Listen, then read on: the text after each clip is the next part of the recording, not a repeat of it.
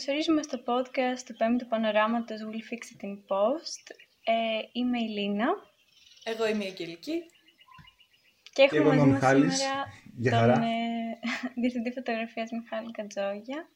Μιχάλη, ευχαριστούμε που είσαι εδώ. Εγώ σας ευχαριστώ. Ε, ας ξεκινήσουμε από τα βασικά.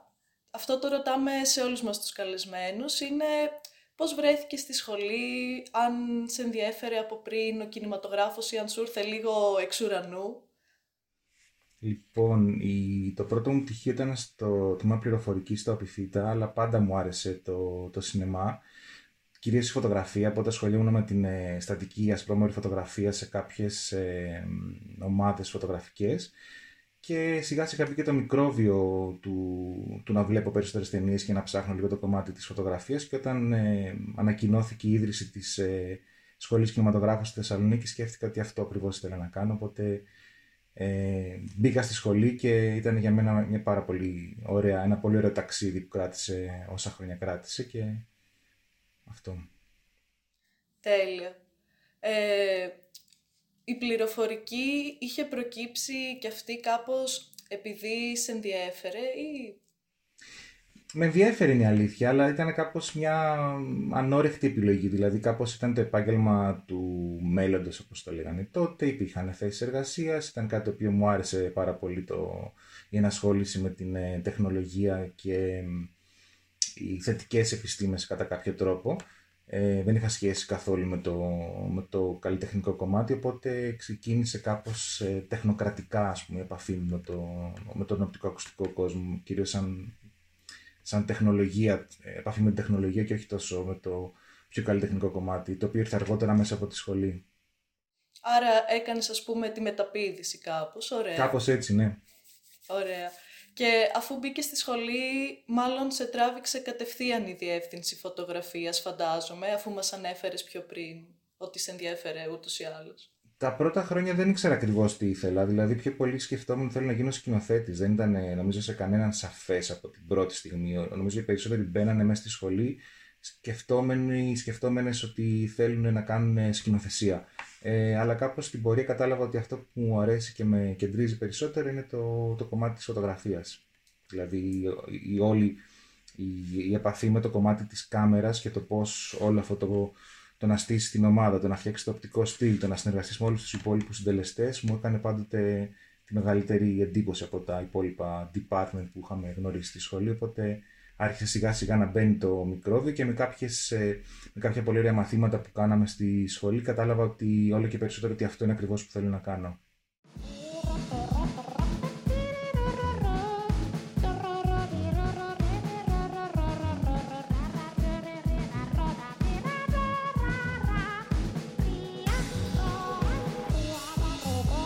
Μου έχει μείνει μια πάρα πολύ όμορφη ε, αίσθηση από τα χρόνια της σχολής που, ε, που δουλεύαμε κάποια εργαστήρια, κάποια project που κάναμε που ήταν μικρό, μικρές ασκήσεις και τις κάναμε όλες στην, ε, στην καπναποθήκη στο, στο κτίριο που είναι δίπλα στη σχολή κινηματογράφου. Οπότε είχε πολύ μου έχει μείνει σαν μια πολύ ωραία ανάμνηση εκείνος ο χώρος όπου υπήρχε μια τεράστια δημιουργική ελευθερία και μπορούσαμε να υλοποιήσουμε οποιαδήποτε τρελή ιδέα θέλαμε και παίζαμε ε, σαν παιδιά, δηλαδή ήταν μια πολύ πολύ ε, ελεύθερη συνθήκη ε, που νομίζω μας έμαθε και αρκετά πράγματα το να μπορούμε να κάνουμε ό, ό,τι τρελή ιδέα μας ερχόταν, την υλοποιούσαμε εκεί και ήταν μια ωραία παιδική χαρά για κινηματογραφιστές.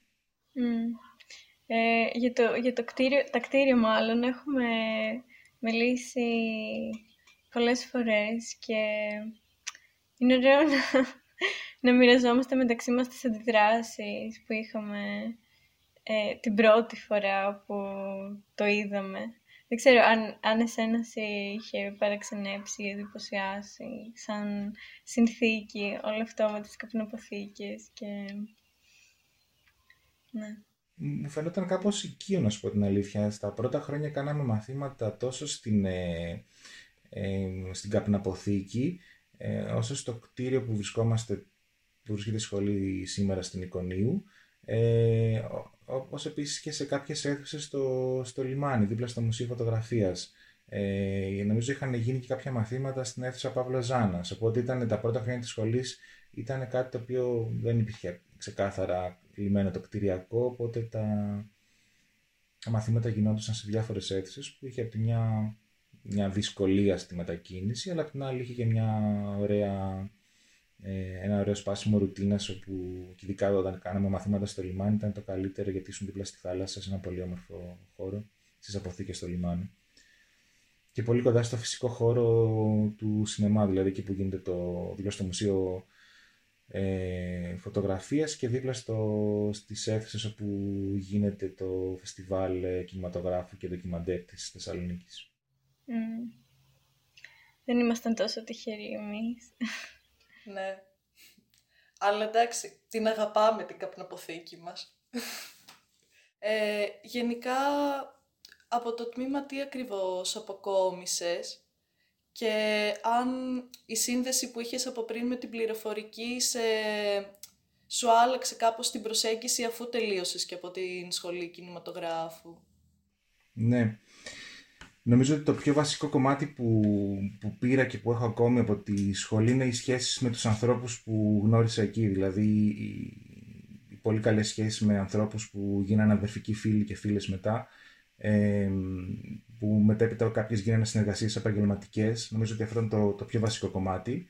Ε, άλλα πολύ σημαντικά ήταν, τα, ήταν η επαφή με κάποιους καθηγητές που ήταν πάρα πολύ ορεξάτοι και ήταν οι πρώτες χρονιές λειτουργίας της σχολής, όπου η σχολή είχε τεράστια προβλήματα υποχρηματοδότησης, δεν είχε εξοπλισμό. Αλλά αυτό που παίρναμε ουσιαστικά ήταν το πάθος και η όρεξη που είχαν κάποιοι άνθρωποι να μας διδάξουν σινεμά και να μας μεταδώσουν την την αγάπη τους για το σινεμά, οπότε αυτό ήταν κάτι πολύ σημαντικό που, που μου έμεινε.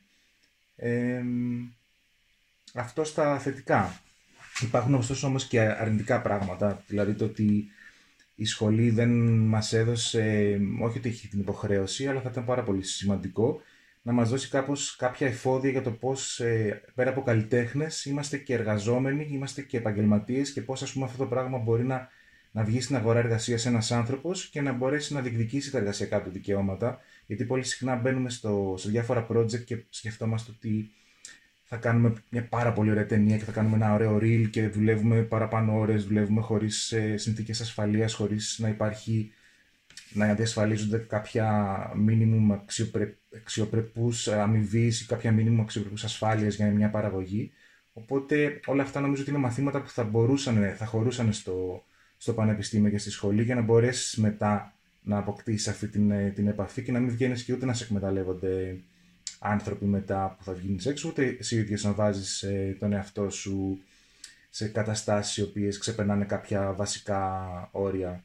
Οπότε είναι πολύ βασικό νομίζω το κομμάτι της, ε, των εργασιακών δικαιωμάτων, των ορίων που βάζει κάποιος στο, στο επαγγελματικό επίπεδο, γιατί τα ξεχνάμε πολύ συχνά ως καλλιτέχνες αυτά τα πράγματα, σκεφτόμενοι απλά το την ταινία και το, και το τέλειο πλάνο, κάπως θέλει μια καλή ισορροπία για να ισορροπήσει ανάμεσα σε όλα αυτά. Και ειδικά στο κομμάτι της διεύθυνσης φωτογραφίας, ε, όταν είσαι επικεφαλής ενός τμήματος, έχεις να διαχειριστείς από, από κάτω σου και μια ομάδα ανθρώπων, οπότε το πώς συμπεριφέρεσαι είναι πάρα πολύ σημαντικό, το πώς ε, διασφαλίζεις τα ωράρια εργασίας, το πώς διασφαλίζεις την ασφάλεια ενός γυρίσματος, ε, είναι πράγματα τα οποία επαφίονται και στον head of department και στην παραγωγή, αλλά ειδικά όταν είσαι σε κάποιο πόστο με ευθύνη, πρέπει κάπως να προσέχεις αρκετά το τι γίνεται γύρω σου και να μην απορροφιέσαι αποκλειστικά από το καλλιτεχνικό κομμάτι. Ναι, η επόμενη ερώτησή μου ήταν βασικά πώς ήταν η μετάβαση από τον χώρο της σχολής στον εργασιακό χώρο, αλλά ουσιαστικά μόλις την απάντησες, ας πούμε, ναι. από μόνος σου. Ε, νομίζω ότι δεν, ήταν, δεν είναι μια εύκολη μετάβαση, ότι είναι κάτι το οποίο γίνεται ε, στον καθένα είναι μια τελείως διαφορετική περίπτωση. Δηλαδή, τελειώνοντας με ένα πτυχίο, δεν μπορείς να κάνεις τίποτα. Κανείς στην αγορά εργασίας δεν με ρώτησε ποτέ αν έχω πάρει πτυχίο και δεν χρειάστηκε πουθενά αυτό το, το ζήτημα του πτυχίου. Οπότε το να, το να έχω ένα πτυχίο. Ε, αυτό που είναι σημαντικό είναι το κομμάτι της εμπειρίας ε, και του πώς την αποκτάς, οπότε εκεί είναι ένα δύσκολο κομμάτι ε, πώς δηλαδή, τι, τι, διαδρομή θα ακολουθήσει ο καθένας. Ε, συχνά στο, στην κατεύθυνση της φωτογραφίας ο, η διαδρομή είναι ότι ξεκινάς και γίνεσαι τρεϊνή ή κάπως βοηθός, β' βοηθός, α βοηθός και θα περάσουν πολλά πολλά χρόνια και αποκτήσεις εμπειρία. Μετά μπορείς να δουλέψεις σαν διευθυντής φωτογραφίας και μέχρι να φτάσεις να πεις ότι είσαι διευθυντής φωτογραφίας, θεωρώ ότι πρέπει να περάσουν πάρα πολλά χρόνια. Δηλαδή, εγώ νιώθω ότι εργάζομαι σαν διευθυντής φωτογραφίας, αλλά για να πω ότι είμαι διευθυντής φωτογραφίας, νομίζω ότι πρέπει να έχουν περάσει πάρα πολλά χρόνια και με, με μεγάλη εμπειρία για να μπορείς να το πεις ότι πραγματικά είσαι κάτι. Γιατί είναι άλλο το να κάνεις αυτό το πράγμα και άλλο το να είσαι αυτό. Οπότε είναι κάτι που θέλει πραγματικά πολλά χρόνια. Και επίσης υπάρχουν και άλλα παραδείγματα ανθρώπων οι οποίοι ξεκινήσανε κατευθείαν σαν διευθυντές φωτογραφίες χωρίς να περάσουν ε, από τα στάδια των βοηθών και δεν υπάρχει καλό ή κακό, είναι διαφορετικοί δρόμοι που ο καθένας μπορεί να, να ακολουθήσει. Το, η προβληματική στη Θεσσαλονίκη είναι ότι δεν υπάρχει ουσιαστικά μια μεγάλη βιομηχανία που να γυρίζονται ταινίες και να μπορεί κάπως ο τελειόφυτος ή ο απόφυτος φοιτητής να μπορέσει να δεις σε ένα πραγματικό περιβάλλον ε, πώς γυρίζεται μια ταινία, με ποιους όρους, τι μπορεί να πάρει, τι μπορεί να μάθει.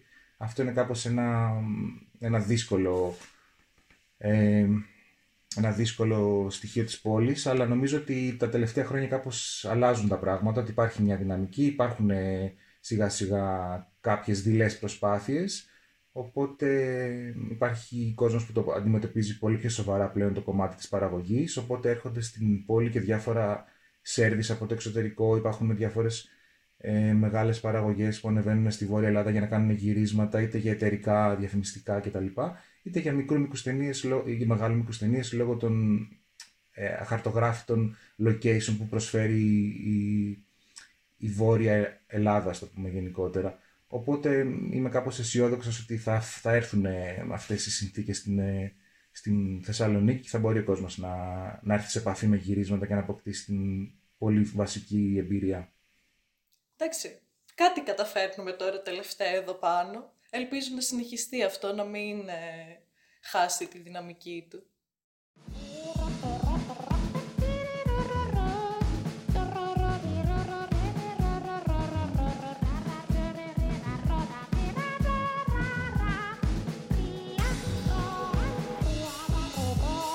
Στα πρώτα έτη τώρα ε, έχουμε αρκετά μαθήματα στατικής φωτογραφίας και είπες ότι ήσουν και σε ομάδες, αλλά ας πούμε πώς ήταν το, το πρόγραμμα σπουδών τότε και άμα βιαζόσουν να φτάσεις στο, στο επόμενο στάδιο της κινούμενης εικόνας ή άμα αυτά τα δύο έχουν τόσο άμεση σύνδεση, είναι δύο διαφορετικά πράγματα και συνθήκες. Νομίζω ότι είναι ότι από τα πάντα μπορείς να μάθεις και να πάρεις πράγματα. Δηλαδή η στατική φωτογραφία είναι κάτι τελείως διαφορετικό από την κινούμενη εικόνα. Έχει τελείως άλλους ε, ε, κανόνες και τελείως άλλα πράγματα τα οποία πρέπει κανείς να προσέχει. Ε, αλλά θεωρώ ότι αν κάποιος θέλει να μάθει πράγματα, έχει να πάρει από, από κάτι διαφορετικό. Η στατική φωτογραφία έχει το καλό του ότι μπορείς να κάνεις ασκήσεις καδραρίσματος, το μπορείς να, μπορείς να μάθεις να φτιάχνεις ε, κάδρο, να δουλεύεις με, το, με τη σύνθεση, να δουλεύεις με το κομμάτι της έκθεσης, τα οποία είναι κάπως κοινά στην, με την κινούμενη εικόνα, το καδράρισμα και η έκθεση, αν και είναι διαφορετικά τα aspect ratio των, ε, των δύο μέσων συνήθως, αλλά είναι μια πολύ, πολύ καλή άσκηση και συνήθως είναι και μια πιο φτηνή άσκηση στο ότι μπορείς να εστιάσεις σε μια στιγμή, σε ένα πιο φτηνό καρέ, στο ότι μπορείς να κάνεις με ένα ψηφιακό τρόπο να τραβήξεις ένα ένα καρέ και να βρεις ε, και να αρχίσεις να πειραματίζεσαι με πράγματα. Οπότε είναι ένα καλό μάθημα το να ξεκινήσει κανείς από, από τη στατική φωτογραφία, αλλά νομίζω ότι μετά μπλέκουν άλλα ζητήματα που δεν υπάρχουν στη στατική, όπως είναι το κομμάτι του ρυθμού της κίνησης, ε, του τι, τι περιέχει μέσα ένα πλάνο, τι, τι κρύβει εκτός του, του, του πλάνου, τι υπάρχει εκτός ε, κάδρου το οποίο δεν φαίνεται ε, τα οποία είναι πολύ σημαντικά στοιχεία, τα οποία τα σκέφτεσαι σταδιακά καθώς ε, μπαίνεις όλο και πιο πολύ στον κόσμο της κινούμενης εικόνας. Αλλά νομίζω ότι τα μαθήματα αυτά είναι απαραίτητα για να μπορέσεις να φτάσεις στο, στο επόμενο βήμα. Ε, εγώ δεν θυμάμαι αν, αν υπομονούσα να πάω στο επόμενο ή αν, πώς, το, πώς το βίωνα τότε, αλλά εκ των υστέρων όπως το βλέπω νομίζω ότι μου έκανε καλό το να περάσω από τον κόσμο της στατικής φωτογραφίας για να δω τι είναι αυτό και είναι και κάτι το οποίο ακόμη μου προκαλεί ενδιαφέρον. Δηλαδή, καθημερινά στη δουλειά μου, όταν κάνω ρεπεράζ, ψάχνω και φτιάχνω στατικά κάδρα τα οποία να μπορούν να μου δώσουν μια εικόνα για να μπορώ να σκεφτώ τι θα δώσει αυτό μετά στην κινούμενη εικόνα. Οπότε η στατική φωτογραφία είναι κάτι το οποίο ούτως ή άλλως κάνει συνέχεια στην ε, επαγγελματική σου ζωή και από πολλά πόστα, δηλαδή ανεξάρτητα από το τι, ε, πώς στο σινεμά επιλέξεις, αν θα είσαι σκηνοθέτης, αν θα είσαι σκηνογράφος, το να έχεις κάποια skills για να κάνεις στατική φωτογραφία δίνει, σου δίνει πάρα πολύ, πολύ ωραία εργαλεία για να μπορέσεις να αναδείξεις τη δουλειά σου και να την εξελίξεις. Οπότε το θεωρώ ότι είναι αρκετά σημαντικό βήμα να περάσεις από αυτό. Τέλεια. Γενικά, και εγώ κάπως ξεκίνησα από στατική φωτογραφία, οπότε έμαθα εκεί να, να κάνω τη σύνθεση και νομίζω ότι κάπως με έχει βοηθήσει πολύ όντως αυτό. Δηλαδή κάπως ταυτίζομαι με αυτό που λες. Τώρα στη σχολή ε... τι κάνουν, στο πρόγραμμα σπουδών τι υπάρχει στα πρώτα έτη, είναι μόνο στατική φωτογραφία; Ναι, ε, έχουμε κάνει αρκετά μαθήματα στατικής και, και άμα είναι κινούμενοι πάλι είναι στατικό το πλανο Ε, ναι. κάπως μέχρι τώρα και η αλήθεια είναι ότι το νιώθουμε λίγο ελλειπές το πρόγραμμα σπουδών στο κομμάτι της φωτογραφίας αυτή τη στιγμή γιατί υπάρχει ένα τεράστιο κενό από το δεύτερο έτος στο τέταρτο, γιατί στο τρίτο δεν υπάρχει καθό, κανένα μάθημα. Και, και όσοι μάλλον δεν θα πάρουμε κατεύθυνση στη φωτογραφία, δεν έχουμε εξασκήσει σχεδόν καθόλου το κομμάτι της κινούμενης. Ε, εξωκή ερώτηση. Ε, ναι, αυτό ναι. μοιάζει σαν ένα μεγάλο κενό. Ένα ναι. έτος χωρίς καθόλου επαφή με, το, με την κινούμενη εικόνα.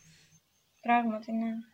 Είναι, απλά ας πούμε μπορείς να το εξασκήσεις μέσω άλλων μαθημάτων αυτό. Δηλαδή, εγώ που έχω πάρει φέτος τον πειραματικό κινηματογράφο, το οποίο δεν ξέρω αν υπήρχε τότε σαν μάθημα, αλλά τώρα υπάρχει. δεν υπήρχε τότε. Ναι. Εγώ που το έχω πάρει αυτό φέτος, ας πούμε, νιώθω ότι έχω ασχοληθεί πολύ σε αυτό το κομμάτι, στις εργασίες που μας έχουν βάλει. Παρ' όλα αυτά δεν μπορώ να πω ότι δεν απογοητεύτηκα όταν είδα ότι δεν υπάρχει καθόλου φωτογραφικό μάθημα φέτος.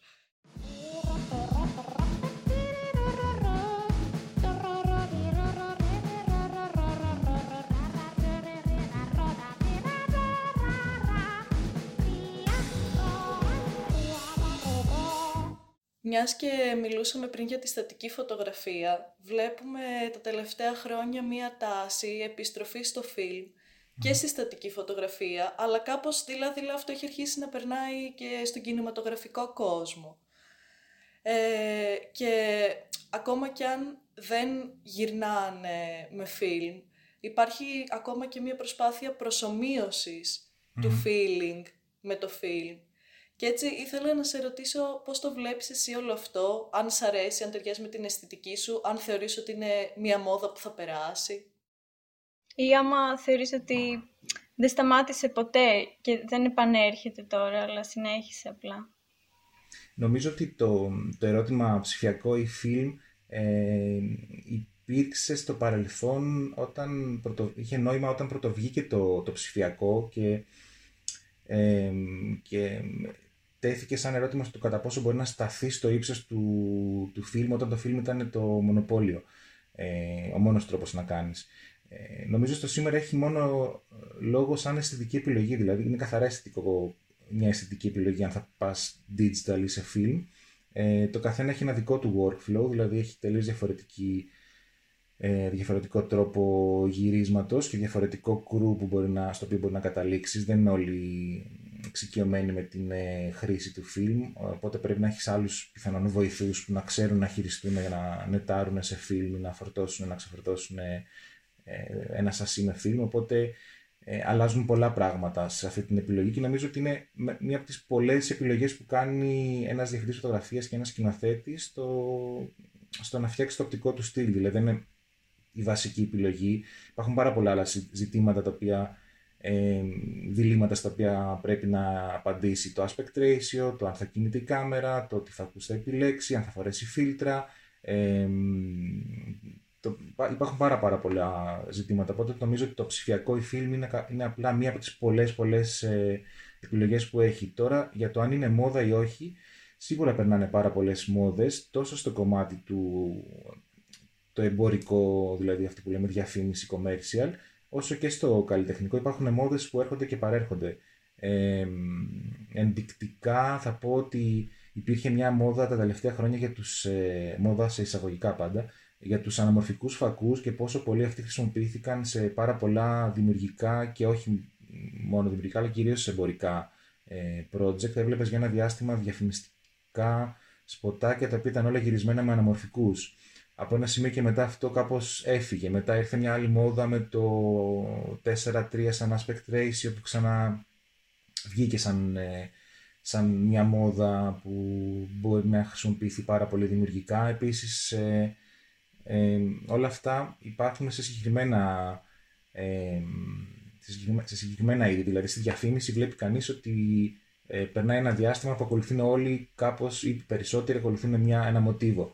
Στο κομμάτι των φιξιών είναι λίγο πιο ελεύθερα τα πράγματα, οπότε εκεί οι μόδες είναι λιγότερο, λιγότερο μπορούν να επηρεάσουν το, το, το αποτέλεσμα και εκεί πέρα αυτό που έχει μεγάλη σημασία είναι το παραγωγικό κομμάτι. Δηλαδή το να γυρίσει κάποιος σε φιλμ σήμερα είναι μια πολύ ωραία επιλογή. Είναι και αισθητική αλλά είναι και παραγωγική. Οπότε παραγωγικά είναι κάτι το οποίο μπορεί να δυσκολέψει αρκετά μια παραγωγή που δεν έχει εμπειρία το κρου από, από αυτό το μέσο. Οπότε είναι μια επιλογή δύσκολη να την ε, κάνει, να την πάρει κάποιος.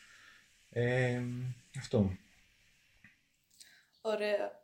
Ε, θέλω επίσης λίγο να σε πάω σε ένα, στο τελείως αντίθετο άκρο ε, και να σε ρωτήσω πώς βλέπεις μία επίσης ε, τα τελευταία χρόνια λόγω των κινητών μία τάση λίγο κάποιες φορές που και αυτή σιγά σιγά έχει αρχίσει να μπαίνει στον κινηματογράφο με κάθετα κάδρα. Ε, νομίζω ότι αυτό που έχει σημασία είναι να πεις μια ιστορία. Δηλαδή, ε, ό,τι κάνουμε, το κάνουμε για να μπορέσουμε να, να παράξουμε κάποια συναισθήματα, να βοηθήσουμε το θεατή να, να νιώσει κάποια συναισθήματα ε, μέσω του, των, των αισθητικών και τεχνικών επιλογών που κάνουμε. Οπότε, το είτε θα κάνεις οριζόντιο κάδρο, που είναι κάτι που έχουμε συνηθίσει, είτε θα χρησιμοποιήσει κάθετο για να δείξεις ότι αυτό είναι τι, μια λήψη από ένα κινητό, είναι, είναι, είναι τρόπο που λες την ιστορία. Αν δηλαδή αυτό το, αυτή η επιλογή λέει σωστά την ιστορία, μου φαίνεται ότι είναι πολύ, πολύ, ε, πολύ εντάξει. Ότι μπορείς να χρησιμοποιήσεις οτιδήποτε θέλεις, αρκεί να βοηθάει το, το storytelling. Ε, νομίζω ότι όλα εκεί καταλήγουν. Ε, δεν, δεν νομίζω ότι έχει νόημα να κάνεις κάτι επειδή είναι πρωτοπορία, επειδή είναι κάτι το οποίο δεν το έχουμε ξαναδεί ή επειδή είναι κάτι της μόδας. Το βασικό είναι να κάνεις ό,τι μπορείς για να υπηρετείς το, το συνολικό όραμα της, της, ε, της ταινίας. Το να βγει φωτογραφία ή οποιοδήποτε άλλο department μπροστά και να πεις μια πολύ ωραία φωτογραφία πρωτότυπη, δεν έχει κανένα νόημα αν αυτό το πράγμα δεν εξυπηρετεί την ίδια την αφήγηση και αν πατάει πάνω στην αφήγηση. Δεν υπάρχει μια καλή ταινία ε, που λες μόνο ότι έχει καλή φωτογραφία. Μια καλή ταινία είναι καλή επειδή έχει ένα πολύ καλό storytelling και να μπορεί με, ένα, με όλα τα department τα οποία συνεργάζονται αρμονικά να, βγουν, ε, να μην βγαίνει κάποιο μπροστά, να βγουν όλα ισότιμα και να μπορούν να προωθούν την ιδέα και το συνέστημα και το, την, ε, την όλη ιστορία, να εξελίσσει τη ιστορία σωστά. Οπότε δεν έχει νόημα το να, να σχολιάζουμε αν είναι καλό ή κακό το κάθε το κάδρο ή κάποιο extreme τεχνικό τρικάκι που, που επινοεί κάποιος. Αν αυτά τα τρικάκια, αυτά τα, αυτές οι επιλογές λένε την ιστορία, για μένα είναι ok. Συμφωνώ, απλά έτσι μου φαίνεται πολύ ενδιαφέρον όλο αυτό το κομμάτι και γιατί λίγο αντιτίθεται με τον εαυτό του από τη μία επιστροφή στο φιλμ, από την άλλη και κάθε τα κάδρα γιατί κινητά και έχουμε συνηθίσει πλέον και αυτόν τον τρόπο να λέγονται ιστορίες. Και έτσι μου αρέσει να ανοίγω τέτοιες συζητήσεις, μου φαίνεται πολύ ενδιαφέρον. Νομίζω ότι έχει ενδιαφέρον και το κομμάτι της προβολής πλέον, ότι μετά την πανδημία ε, ο κύριος ε, χώρος προβολής των ταινιών, μάλλον πριν την πανδημία ο κύριος χώρος προβολής ήταν το σινεμά, η σκοτεινή αίθουσα. Για ένα πολύ μεγάλο διάστημα ε, συνηθίσαμε στο να βλέπουμε ταινίες στην τηλεόραση και στο λάπτοπ, το οποίο δεν ξέρω κατά πόσο θα ακουστώ σαν γέρος που θα λέει ξέρεις, παλιά τα πράγματα ήταν καλύτερα, αλλά είναι μια άλλη συνθήκη προβολής, δηλαδή δεν είναι η συλλογική θέαση στη σκοτεινή αίθουσα. Ε, αυτό χάνεται με την ε, ατομική θέαση στο, στο λάπτοπ, χάνεις δηλαδή πράγματα που σου δίνει ε, η, η σκοτεινή αίθουσα. Ε, οπότε τώρα όλο αυτό το πράγμα έρχεται και επαναπροσδιορίζεται και έχει ενδιαφέρον να δούμε πού θα κάτσει η μπύλια, όπως λέμε, δηλαδή πώς θα διαμορφωθεί το τοπίο μετά την ε, πανδημία και κατά πόσο θα λειτουργούν ε, οι σκοτεινές αίθουσες, τα φεστιβάλ, αν θα γίνονται κανονικά ή μόνο online. Δηλαδή, όλο αυτό έχει αλλάξει πολύ τα πράγματα. Οπότε είναι ένας καινούριος κόσμος στον οποίο μπαίνουμε και θα, με πολύ ενδιαφέρον νομίζω θα δούμε πολύ ενδιαφέρουσες εξελίξεις και ελπίζω να μην στεκόμαστε σαν παππούδες και να γκρινιάζουμε για το ότι παλιά οι αίθουσες ήταν καλύτερες από, τα, από τις τηλεοράσεις και όλα αυτά.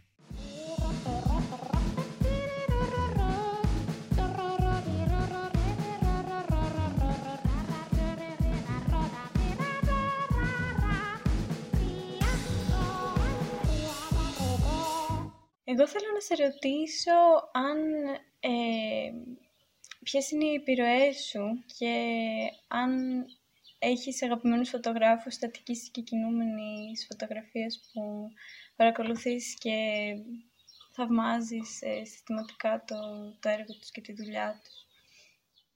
Δεν έχω κάποιο συγκεκριμένο. Νομίζω ότι πέρασα από πάρα πολλά διαφορετικά στάδια. Στην αρχή με την ασπρόμερη φωτογραφία, με τους κλασικούς, μετά με την ε, φωτογραφία δρόμου που μου άρεσε πάρα πολύ για ένα διάστημα, κάποιοι που ασχολήθηκαν πολύ με αυτή. Ε, μετά με τους διευθυντές φωτογραφίες είχα αρχίσει και έψαχνα διάφορο το έργο το οποίο μου άρεσε, αλλά νομίζω ότι όλα αυτά δεν, δεν έχω κάποιον να πω ότι αυτός είναι ο αγαπημένος μου, την επιρροή μου, γιατί από εκεί εμπνέομαι κτλ. Θεωρώ ότι ο καθένας κάνει αυτό που κάνει και σπάνια βλέπω ότι υπάρχει ένα συγκεκριμένο στυλ. Δηλαδή το να, το να πεις ότι κάποιος έχει ένα στυλ που το ακολουθεί σε όλες τις ταινίες του δεν είναι και πάρα πολύ καλό για ένα φωτογράφο. Δηλαδή διακρίνεις στοιχεία τα οποία είναι κοινά από ταινία σε ταινία, αλλά δεν μπορείς να πας σε κάθε ταινία και να κάνεις το ίδιο πράγμα. Δηλαδή είναι κάτι το οποίο εξελίσσεται, αλλάζει, έχει να κάνει με τη σχέση με το σκηνοθέτη, προφανώς έχει να κάνει με το σενάριο και με την ταινία. Ε, οπότε δεν έχω βρει κάτι το οποίο κάποιον άνθρωπο που να θεωρώ ότι είναι πηγή έμπνευσης. Νομίζω ότι πάντοτε σε ό,τι βλέπω μου αρέσει να κρατάω θετικά στοιχεία από το πώς κάτι λειτουργήσε, πώς έδωσε κάτι περισσότερο στην ιστορία, πώς μια επιλογή φωτιστική, μια επιλογή φακών, η επιλογή κίνησης κάμερας μπορεί να δώσει κάτι, ε, ένα added value στην, ε, σε μια ιστορία που, που λέγεται. Mm. Και ίσως ε, το ταλέντο διαφόρων διευθυντών φωτογραφίας είναι ακριβώς η, η προσαρμοστικότητά τους και η ευελιξία τους από ε, project σε project. Mm. ναι, τώρα άλλη μια ερώτηση λίγο άσχετη. Για το φυσικό και το τεχνητό φως, ε, μάλλον όπως είπες, δουλεύεις με ό,τι έχεις κάθε φορά και ό,τι χρειάζεται η ταινία, αλλά ναι, πάνω σε αυτό, ας πούμε, με τι προτιμάς να δουλεύεις ή... Ε, γιατί υπάρχουν φωτογράφοι που ε, τα φτιάχνουν κυρίως τεχνητά όλα και με τα φώτα και τα λοιπά και υπάρχουν και άλλοι που προσπαθούν να σμιλέψουν λίγο το, το φως, το φυσικό. Ε, ναι. Νομίζω ότι ε, όπως είπαμε και πριν ε, κάθε ιστορία έχει, έχει τη δική της, ε, το, το, δικό της τρόπο να, να υποθεί οπότε κάποιες, σε κάποιες ταιριάζει το φυσικό φως, σε κάποιες ταιριάζει το τεχνητό κάποια πράγματα δεν μπορείς να τα πετύχεις με τεχνητό φως. Δηλαδή, κάποια μαγικά ε, απογευματινά, πολύ ωραία μεσούρπο με, το, με τον ήλιο που δει. Νομίζω ότι αυτά τα πράγματα δεν μπορείς να τα, να τα μιμηθείς εύκολα με τα μέσα τουλάχιστον που μπορούμε να έχουμε στη διάθεσή μας. Οπότε εκεί απλά μπορείς να αξιοποιήσεις το φυσικό φως και να το σμιλέψεις, όπως να το, να το επηρεάσεις χρησιμοποιώντας είτε γεμίσματα είτε negative feel όπως τα λέμε για να φτιάξεις contrast ε, αλλά το τεχνητό φως έχει το θετικό ότι είναι εκεί σταθερό και κρατάει όση ώρα θέλεις. Με το φυσικό φως θα πρέπει να έχεις ένα πολύ συγκεκριμένο ε, πρόγραμμα για να εκμεταλλευτείς ακριβώς την ώρα που θέλεις, το οποίο δεν είναι και παραγωγικά ότι πιο εφικτό. Δηλαδή θα πρέπει να έχεις, έχεις ελάχιστα take όταν τραβάς σε Magic Out. ε, έχεις πολύ λίγο χρόνο για να κάνεις αυτό που, που πρέπει να κάνεις. Δηλαδή, παραγωγικά είναι κάτι που είναι σχετικά σύμφορο. Ε, και επίσης, επειδή είμαστε στην Ελλάδα, το, το μεσημέρι ο ήλιος είναι ψηλά, είναι σκληρό το φως, οπότε είναι δύσκολο να μπορείς να δουλέψεις ε, σε αυτές τις ώρες. Σε κάποιες άλλες πιο βόρειες χώρες με τον ήλιο πιο χαμηλά, αυτό το πράγμα είναι ίσως τελείως διαφορετικό. Δεν έχω δουλέψει εκεί για να ξέρω πώς είναι, αλλά το φαντάζομαι λόγω του πώς είναι ο ήλιος εκεί. Αλλά εδώ τα πράγματα νομίζω ότι δεν ευνοούν το, το μεσημεριανό φως το να δουλεύεις με φυσικό φως, αλλά έχουμε άλλα ενδιαφέροντα πράγματα που μπορεί να αξιοποιήσει κανείς είτε τεχνητά είτε φυσικά. Ε, όπως ανέφερες πριν, ένας καλός φωτογράφος, παύλα διευθυντής φωτογραφίας, ε, δεν έχει ένα δικό του τελείως στυλ. Βέβαια υπάρχουν πάντα και κάποιες εξαιρέσεις, αλλά προσαρμόζεται. Αλλά υπάρχουν πάντα αυτά τα μικρά κοινά στοιχεία που συνήθως προδίδουν ας πούμε κάποιο είδους επιρροές ή κάποιες συγκεκριμένες εμπνεύσεις που μπορει να έχει ο συγκεκριμένος άνθρωπος. Ε, ας το βαφτίσουμε αίσθηση της εικόνας για λόγους συνεννόησης. Εσύ πώς κατέληξες να διαμορφώσεις αυτή τη, τη δική σου την προσωπική αίσθηση της εικόνας; Νομίζω ότι, ότι ο τρόπος που βλέπουμε το, ο τρόπος που βλέπουμε το σινεμά είναι κάπως και ο τρόπος που βλέπουμε τον κόσμο. Οπότε ε, με αυτόν τον τρόπο οι εμπειρίες του καθενός, το τι έχει ζήσει, το πώς παρατηρεί τα πράγματα, το πώς βλέπει, ε, πόσο παρατηρητικός είναι στο να δει μικρές συνδέσεις που υπάρχουν, μικρές, ε, μικρά τυχαία παιχνίδια τόσο του φωτός όσο και οτιδήποτε άλλο μπορεί να συμβεί μπροστά σου. Όταν είσαι παρατηρητικός και ε, έχεις τη δυνατότητα να, να πάρεις πράγματα, νομίζω ότι είναι πολύ βοηθητικό στο να τα κρατάς αυτά και να τα ενσωματώνεις μετά ε, σε, σε ταινίες. Οπότε νομίζω ότι κάπως έτσι ο καθένας, τουλάχιστον εγώ έχω καταλήξει στο να βλέπω τα, το, τα πράγματα στο πώς θέλω να, να φτιάξω μια σκηνή, μια ταινία. Ε, και πάρα πολύ σημαντικό είναι το κομμάτι της παρατήρησης και της μελέτης της ιστορίας του σινεμά, δηλαδή βλέποντας ε, πολλές ταινίες, κάποιος προσπαθεί να καταλάβει τι λειτουργεί, τι δεν λειτουργεί. Ε, νομίζω ότι είναι πολύ εύκολο, ε, αν κάποιος είναι στοιχειοδός έξυπνος, να κάνει ωραίες εικόνες. Δηλαδή, το να φτιάξεις ωραίες εικόνες είναι μια, μια πολύ απλή συνταγή. Δηλαδή, ακολουθείς 5-10 κανόνες και αν δεν είσαι χαζός, μπορείς να φτιάξεις πανέμορφες εικόνες. Το θέμα είναι αυτές οι πανέμορφες εικόνες ε, πώς θα μπορέσουν να πούνε ωραία την ιστορία. Και είναι το, η διαφορά μετά που κάνει το, το, την ωραία διεύθυνση φωτογραφίας. Πώς δηλαδή αυτές οι εικόνες δεν θα είναι απλά ωραίες, θα είναι εικόνες οι οποίες θα λειτουργούν. Γιατί ωραίες, καμιά φορά εικόνες μπορεί και να μην εξυπηρετούν την ιστορία.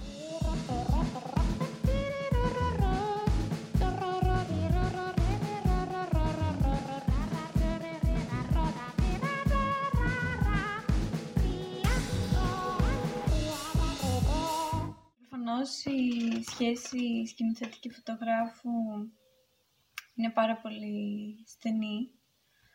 Ε, ε, οι δικές σου συνεργασίες ε, πώς ακριβώς είναι, πώς, ε, καλά, όχι ακριβώς, αλλά κατά πόσο έχεις δημιουργική ελευθερία όταν δουλεύεις ή κατά πόσο αυτή τη δημιουργική ελευθερία την, τη διεκδικείς; Νομίζω ότι κάθε σωστός, κάθε σκηνοθέτης που, που θέλει να είναι δημιουργικός αφήνει περιθώριο ελευθερίας σε όλους τους ε, συνεργάτες τους να μπορέσουν να φέρουν κάτι δημιουργικό. Ε, οπότε με όσους έχω συνεργαστεί νομίζω ότι από όλους είχα την ε, δημιουργική ελευθερία να κάνω και να, να φέρω πράγματα στο τραπέζι γιατί τους ή άλλως είναι μια, μια διαρκή συζήτηση όλο αυτό. Δηλαδή φέρνεις πράγματα, τα συζητάς, ε, έρχονται πράγματα από τα υπόλοιπα department, τα βάζεις στο τραπέζι και σκέφτεσαι ότι αυτό πώς θα ματσάρει με το άλλο, πώς θα ε, λειτουργήσουν όλα αυτά. Ε, οπότε νομίζω ότι υπάρχει πάντοτε η δημιουργική ελευθερία, τουλάχιστον στα project που έχω συνεργαστεί.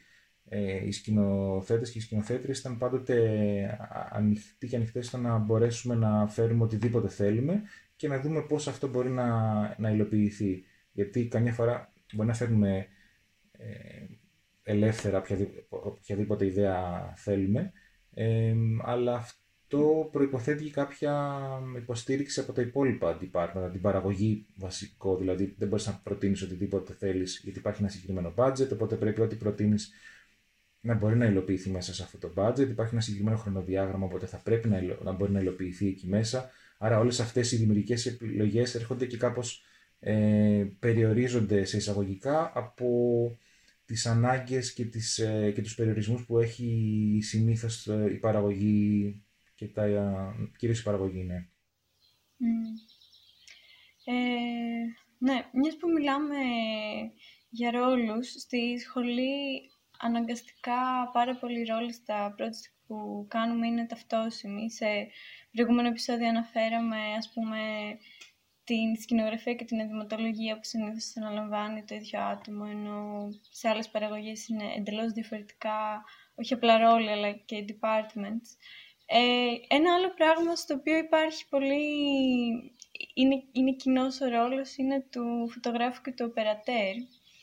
Ε, και μας ενδιαφέρει να συζητήσουμε το κατά πόσο αυτό μετά αλλάζει ή ε, αν σε κάποιες περιπτώσεις παραμένει ταυτόσιμο ή μετά πώς γίνεται η συνεργασία ε, φωτογράφου και περαιτέρω. Γιατί συνήθως εμάς λέμε, ωραία, η, η Αγγελική ας πούμε, θα κάνει φωτογραφία στο ταινιάκι, οπότε θα κρατάει την κάμερα και είναι ε, αυτονόητο κάπως. Δυστυχώς δεν έχω την, την άλλη εμπειρία. Έχω την εμπειρία μόνο του ταυτόσιμου ρόλου. Πάντα, σαν διευθυντή φωτογραφία, έκανα και κάμερα, δηλαδή ήμουν παρατέρα. Οπότε ε, θα ήθελα πάρα πολύ να το να δω πώς θα στηθεί αυτή η συνθήκη, γιατί είναι κάτι πολύ, πολύ ιδιαίτερο το θέμα του καδραρίσματος και το θέμα του ρυθμού, οπότε το να μπορείς να επικοινωνήσεις κάτι με τον οπερατέρ και να τον βάλεις και εσύ στο, στο ίδιο mood με το οποίο είσαι και να υιοθετήσετε ένα στυλ, είναι φαντάζομαι μια δύσκολη διαδικασία.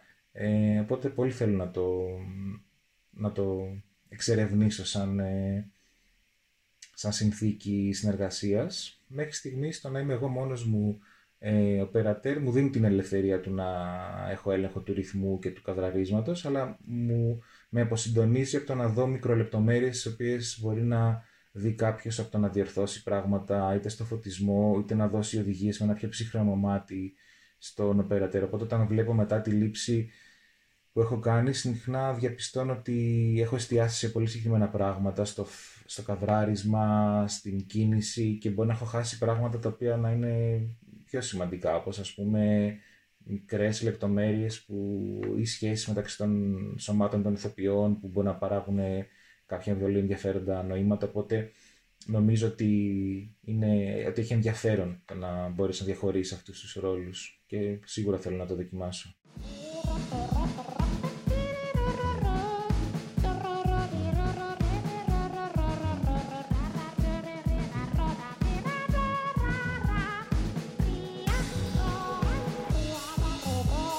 Γενικά είμαστε που είμαστε στο κομμάτι της συνεργασίας τώρα.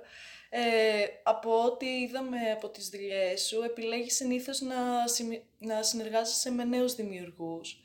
Ε, και μάλιστα φέτος κάποιες από τις ταινίες τις οποίες έχει συνεργαστεί έχουν κάνει και κάποια σχετική πορεία σε φεστιβάλ ελληνικά ή και εκτός Ελλάδας. Ε, και θα θέλαμε να σε ρωτήσουμε πώς ήταν αυτές οι συνεργασίες, άμα γενικά έχεις κάποια αγαπημένη συνεργασία, όχι απαραίτητα από φέτος που έτσι θες να μοιραστείς την εμπειρία σου. Αυτά. Εδώ πέρα είναι που μπορείς να πεις ό,τι θες για τα project σου και τις ταινίες σου και να πουλήσεις τον εαυτό σου full. Ε, δεν είμαι καθόλου καλός στο να το κάνω αυτό, οπότε θα κάνουμε skip. Κοίτα, νομίζω ότι ε, κάθε συνεργασία ε, είχε τις δυσκολίες της, είχε τις προκλήσεις της, είχε τις χαρές και τις λύπες, δηλαδή όλα τα, τα project έχουν θετικά και αρνητικά. Ε, με κάποιους ανθρώπους είχαμε ήδη ε, γνωριστεί από τη σχολή κινηματογράφου που ήταν πολύ ωραίο δώρο το ότι είχαμε ένα κοινό background και μια κοινή γλώσσα αναφοράς και δεν έπρεπε να χτίσουμε μια ε, σχέση από το μηδέν.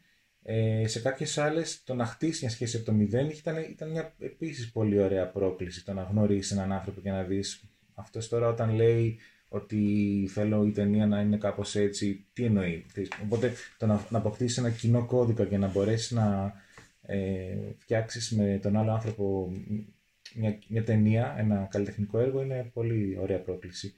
Ε, δεν μπορώ να πω ότι έχω κάποια αγαπημένη συνεργασία. Νομίζω ότι όλες ήταν ε, εξίσου σημαντικές. Ε, κάποιες πήγαν καλύτερα, κάποιες δεν πήγαν τόσο καλά οι ταινίες σε, επίπεδο φεστιβαλικής ε, πορείας, αλλά αυτό δεν έχει τόση σημασία. Δηλαδή νομίζω ότι δεν κρίνεται μια ταινία είναι καλή κακή από το πόσα φεστιβάλ θα, σε πόσα φεστιβάλ θα πάει. Ε, υπάρχει και νομίζω και ένα, ένας παράγοντας που είναι το πώς αυτή η ταινία μπορεί να μιλήσει και να πει πράγματα και επίσης κάθε ταινία σου δίνει και σε κάθε ταινία νομίζω είναι ένα τεράστιο μάθημα, είναι μια πολύ καλή... Σίγουρα, ε, σίγουρα.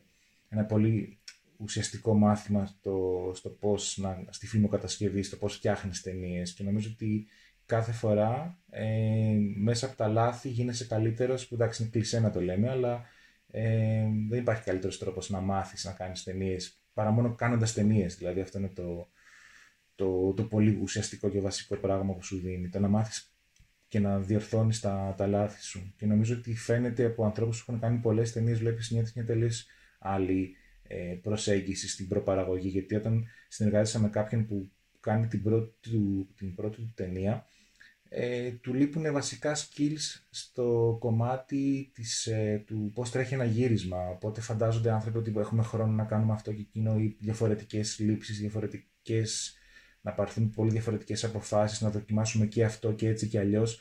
Ε, αλλά νομίζω ότι όσο αποκτάς μεγαλύτερη εμπειρία παίρνεις πολύ σημαντικότερες αποφάσεις στο pre-production για να μπορέσεις να υλοποιήσεις το γύρισμα με ένα πολύ πιο συμπαγή και αυστηρό τρόπο για να πάρεις ένα καλό αποτέλεσμα.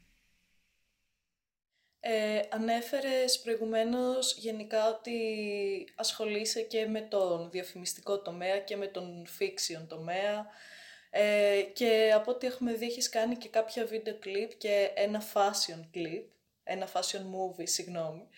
Ε, και θέλαμε να ρωτήσουμε πώς αλλάζει η προσέγγιση σου, αν αλλάζει κιόλας, ε, σε σχέση με το πώς αλλάζει και το κάθε είδος, ας πούμε, εντός εισαγωγικών νομίζω ότι ο, ο τρόπος που εγώ το, το βλέπω είναι ότι σε κάθε έργο, σε κάθε οπτικοακουστικό έργο πρέπει κάπως να δεις ποιος είναι ο σκοπός και τι θέλεις να κάνεις με αυτό. Οπότε όταν είναι εμπορικός, διαφημιστικός σκοπός είναι πολύ συγκεκριμένο το, το αποτέλεσμα και συνήθως υπάρχουν και κάποιες ε, κατευθυντήριες γραμμές, το κατά πόσο πρέπει να κάνεις κάτι το οποίο να μοιάζει με κάτι άλλο, κάτι το οποίο να είναι πρωτοποριακό, μοντέρνο ή όχι, να... Οπότε συχνά δεν έχεις την απόλυτη ελευθερία εκεί να, να κάνεις ε, τα πράγματα που, που θα μπορούσες να κάνεις τελείως ελεύθερα. Ε, στο, στην ηθοπλασία τα πράγματα είναι τελείως διαφορετικά ε, τουλάχιστον από την όποια εμπειρία έχω μέχρι στιγμής, ε, εκεί υπάρχει ε, μια άλλη ελευθερία στο πώς θα προσεγγίσεις το, το, το, κάθε project και νομίζω ότι κάθε φορά έχει να κάνει με το σκηνοθέτη, με τη σκηνοθέτρια, με το πώς ε, ε βάζεις ε, κάποιους στόχους, ε, πώς έχεις κάποιες επιθυμίες, το πώς θες να είναι αυτή η ταινία. Ε, αυτό είναι το βασικό, δηλαδή αυτή η σχέση πώς, θα, πώς έχει ρωματιστεί ε, ο, κάθε δημιουργός το, το έργο, οπότε από εκεί προκύπτουν κάπως και οι, οι δημιουργικές αποφάσεις που θα πάρεις στη συνέχεια.